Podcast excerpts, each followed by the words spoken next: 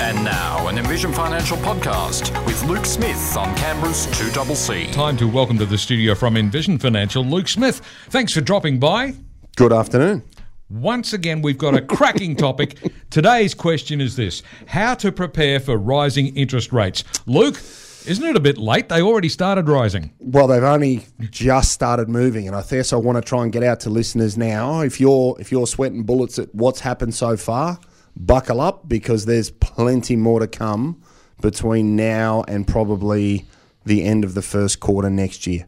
But I think as a general guide, we'll probably have a better understanding of where interest rates or where cash rates are going to go by Christmas. It's really quite extraordinary when you stop and consider it because we've had a couple of interest rate rises already, mm-hmm. and people are running around putting their hands in the air going, The sky is falling, the sky is mm. falling, and yet the cash rate is still only 1.35%.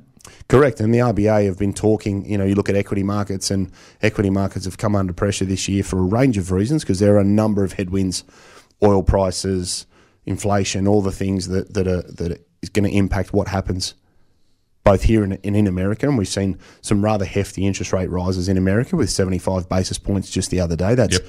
two The on second- second one two row, on the yeah. bounce for them, and and they actually pulled that back from potentially moving at 1% for this Mm. month. So the market perceived that as very positive, And that's really what people need to keep in mind here is that, you know, interest rates are going to impact earnings and all the other assessments of value, rental incomes and, and, and cash flow and all that sort of stuff. But like you say, the, the sky's not falling, Mm. right? The sky's only falling if you've been a pork chop. For most of my life, 1.35% cash rate would have been ridiculously low. Oh, and as I said to a lady yesterday, if I'd have offered you 2.7% in a term deposit 18 months ago, you'd have skipped down the street with no clothes on.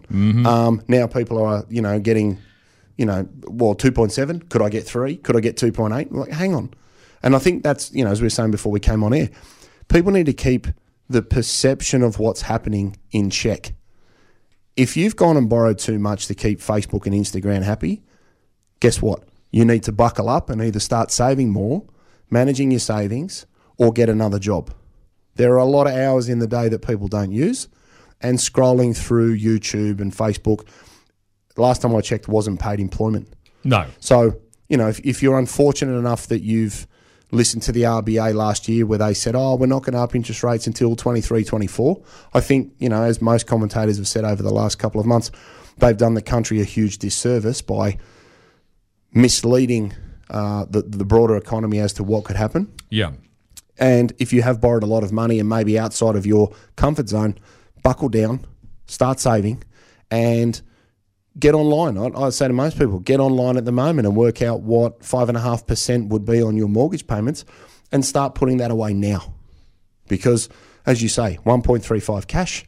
RBA wants cash at three percent or more by potentially Christmas. Yeah. And if that does happen, your average variable home loan will go from, you know, what was mid twos in, in February to mid fives very, very quickly, which again, I'm no historian, but it would have to be one of, if not the fastest interest rate rise over a specific time frame in probably the history of this country. More than likely, yeah. Has, Yeah. That's that's the feature of it. It's been a rapid rise, but still, you know, historically, even when we get to the top of it, it's still not going to be all that high compared to where it may have been in the past. Yes. But I think the crucial thing we need to really think about today is that trying to complain about interest rates rising is a bit like complaining about the tide coming in. There's nothing you can actually do about it.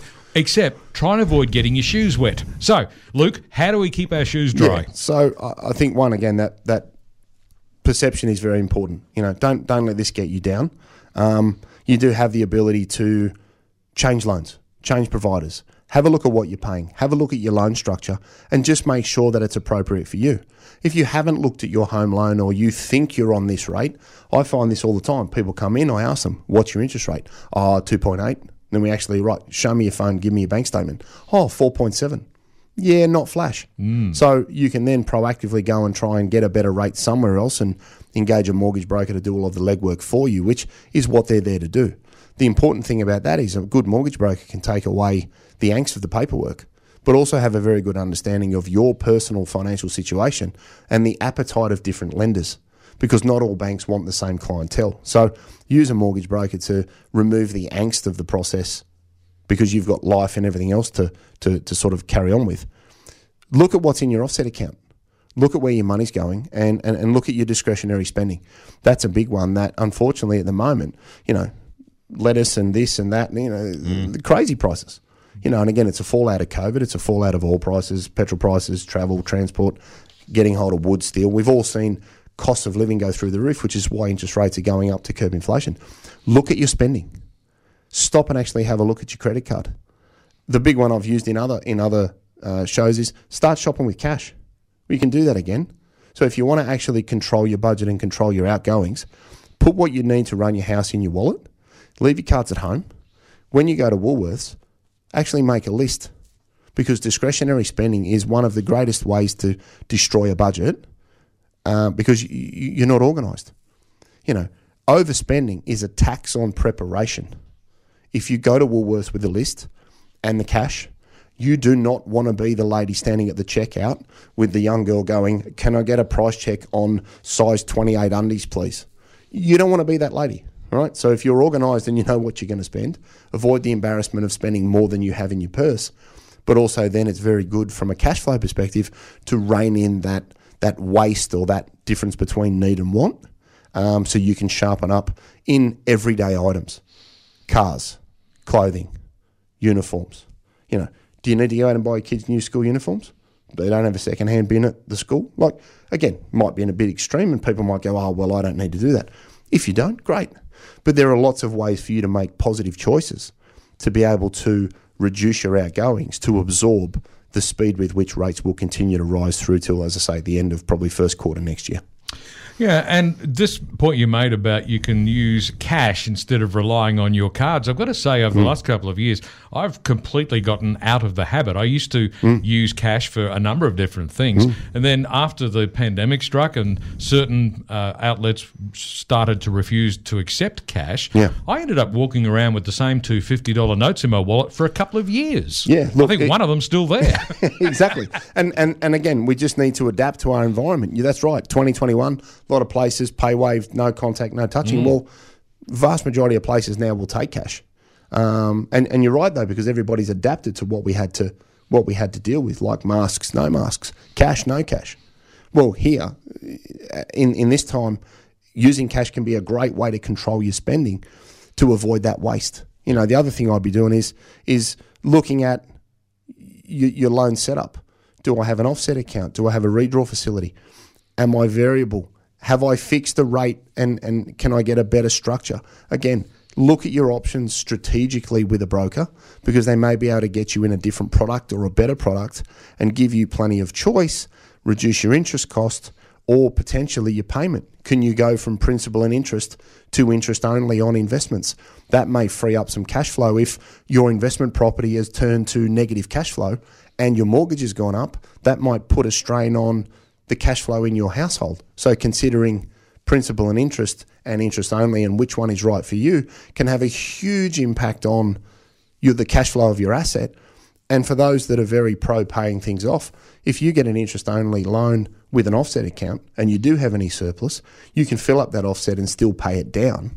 So you're not you're not holding the asset at the same level of debt. You do have the ability to pay it down because I often use the word interest only, and you can see the sweat running off people's nose before you say, just put an offset account with it and then you can pay it down. But it's a great way to manage your cash flow. I don't know why people are frightened of interest only. It just means you never have to pay it back. Well, if you don't want to, correct. But if you do, you still can, and that's that's what I think people often forget. Um, I think the other one people should also consider is look at what you have in your home. You know, I, I, I made this comment to my wife last night. You sit there on the couch and, and scroll through 15 different paid TV services, and you still can't find anything to watch. Do you need all 15 of them? Mm-hmm. Which ones do you really use? Chop that out, chop that out, chop that out. You're not going to be short of a TV channel. But what do you use? And I think that's it. What are we using? What are we paying for? A lot of people have just been able to carry a lot of expenses that may be unnecessary because interest rates weren't that high and it didn't affect their cash flow. Are there ways that we can use our super accounts to uh, help improve our cash flow situation? Yeah, so an, another way to try and get some um, fat in your offset account, if you like, for use of a better term, is consider transition to retirement. You know, that's one we've spoken about in the past where if you've reached your preservation age, so for example, let's say it was 60, you're over 60, you're still working, but you know, interest rates have gone up on a couple of properties and, and you know, you want to be able to pay things down. Look at using 10% of your superannuation as the maximum amount you could draw from where you don't have a source of income from somewhere else. You know, you don't particularly want to be selling assets like cars and, you know, the necessities to get the kids to and from school. But if you're getting to a point or you're scared that interest rates could get to a, a level that it would impact the way you live significantly, using superannuation is one vehicle that's available to you, and that is to take up to 10% of the market value of your fund each financial year on a tax free basis over 60 to be able to add a little bit of extra capital to the offset account to keep rising interest rates at bay. So that's that's one little way that people can do it. They can also look at again going from principal and interest to interest only.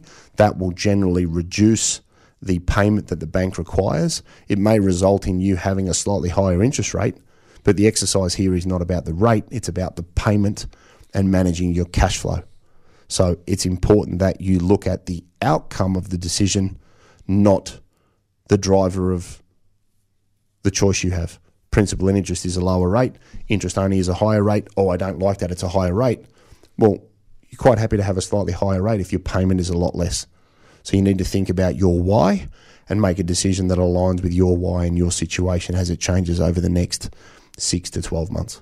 Today, we're talking about what to do about being well prepared for rising interest rates. Mm. As I said before, uh, you can't complain about interest rates. It's like complaining about the tide. You can't do anything to stop it. No. All you can do is try to make sure your shoes don't get wet. So, yep. what are the key things to consider? Well, I think one, be prepared. I think be realistic. Um, I don't think.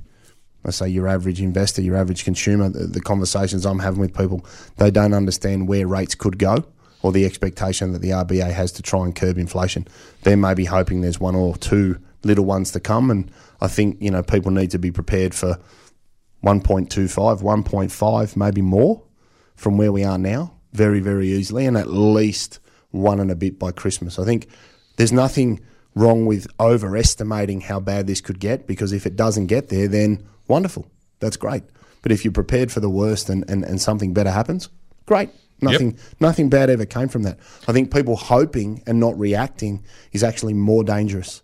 And I guess that's why we're just trying to, you know, use today's show to raise some awareness and just get people thinking. You know, mm. be prepared, be realistic, look at your cash flow, manage your outgoings, find out where your cash is going. You know, when I sit down with people and go, "So what do you need to live on?" I don't know. And then they say to me, "Well, can I retire?" And I go, "I don't know." and we both have a laugh, and then you know, stuff gets real. But a lot of people don't know what they budget on. They don't have a budget. One of the problems with good cash flow is there's no consequence. And what I mean is, when you haven't had to worry because there isn't anything dire that's going to occur, it you, you can tell yourself you deserve it. Oh, I work hard, I have this, I have that. You can sell anything to yourself about how you spend your money because you're not going to fail on a mortgage. You're not going to fail on a car payment. Your kids aren't going to get thrown out of school. But when there is actually some sort of dire consequence potentially of rising costs and rising everything and yep. fuel and food, as you said, groceries and, and general inflation. It's very important people know where their money's going. Have a look at your statements. Have a look at your fixed costs. Have a look at your car registration. Have a look at your insurances. Have a look at you know your electricity, your water, your gas. Do we solar? Do we not solar? And all of those other things. And and also don't forget that if you don't need something, sell it. Just sell it. Somebody will buy it. Mm-hmm. There's probably thousands of dollars floating around your house in stuff you've never put on. You thought your bum looked big in that dress. If you think that's still the case, sell it.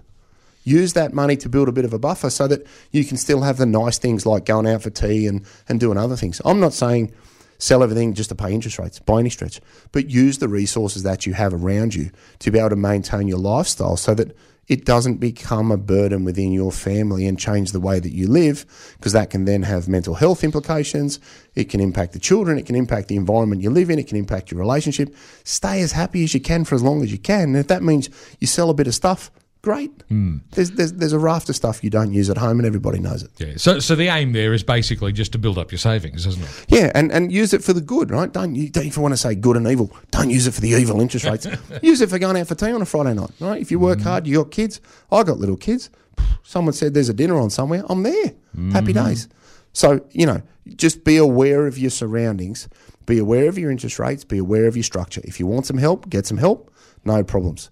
Get a mortgage broker involved, try and find a better rate, and you'll be able to shave it a few a few percentage points here and there, a few dollars a month. Everybody wins.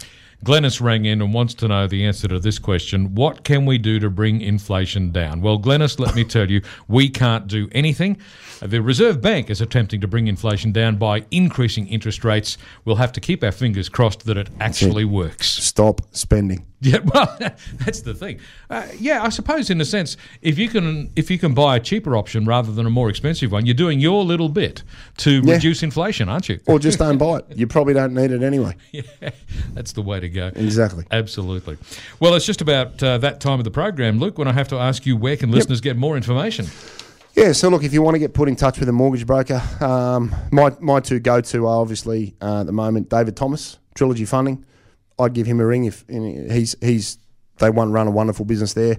Uh, Mark Nakera, Casa Mortgages, another one provides a very very good service and understands exactly what we've spoken about today. So if you want to speak to somebody for a price to see if you can sharpen something up, get in touch with us or get in touch with one of those two guys. They run good operations. Our number, 6260-4749. You've got envisionfinancial.com.au on the website. You've got the podcast, The Strategy Stacker, Luke Talks Money on iTunes and Spotify. And you've got the YouTube channel. You can subscribe to that, Envision Financial Canberra. We've got all the shows, the key takeouts before and after the ad break.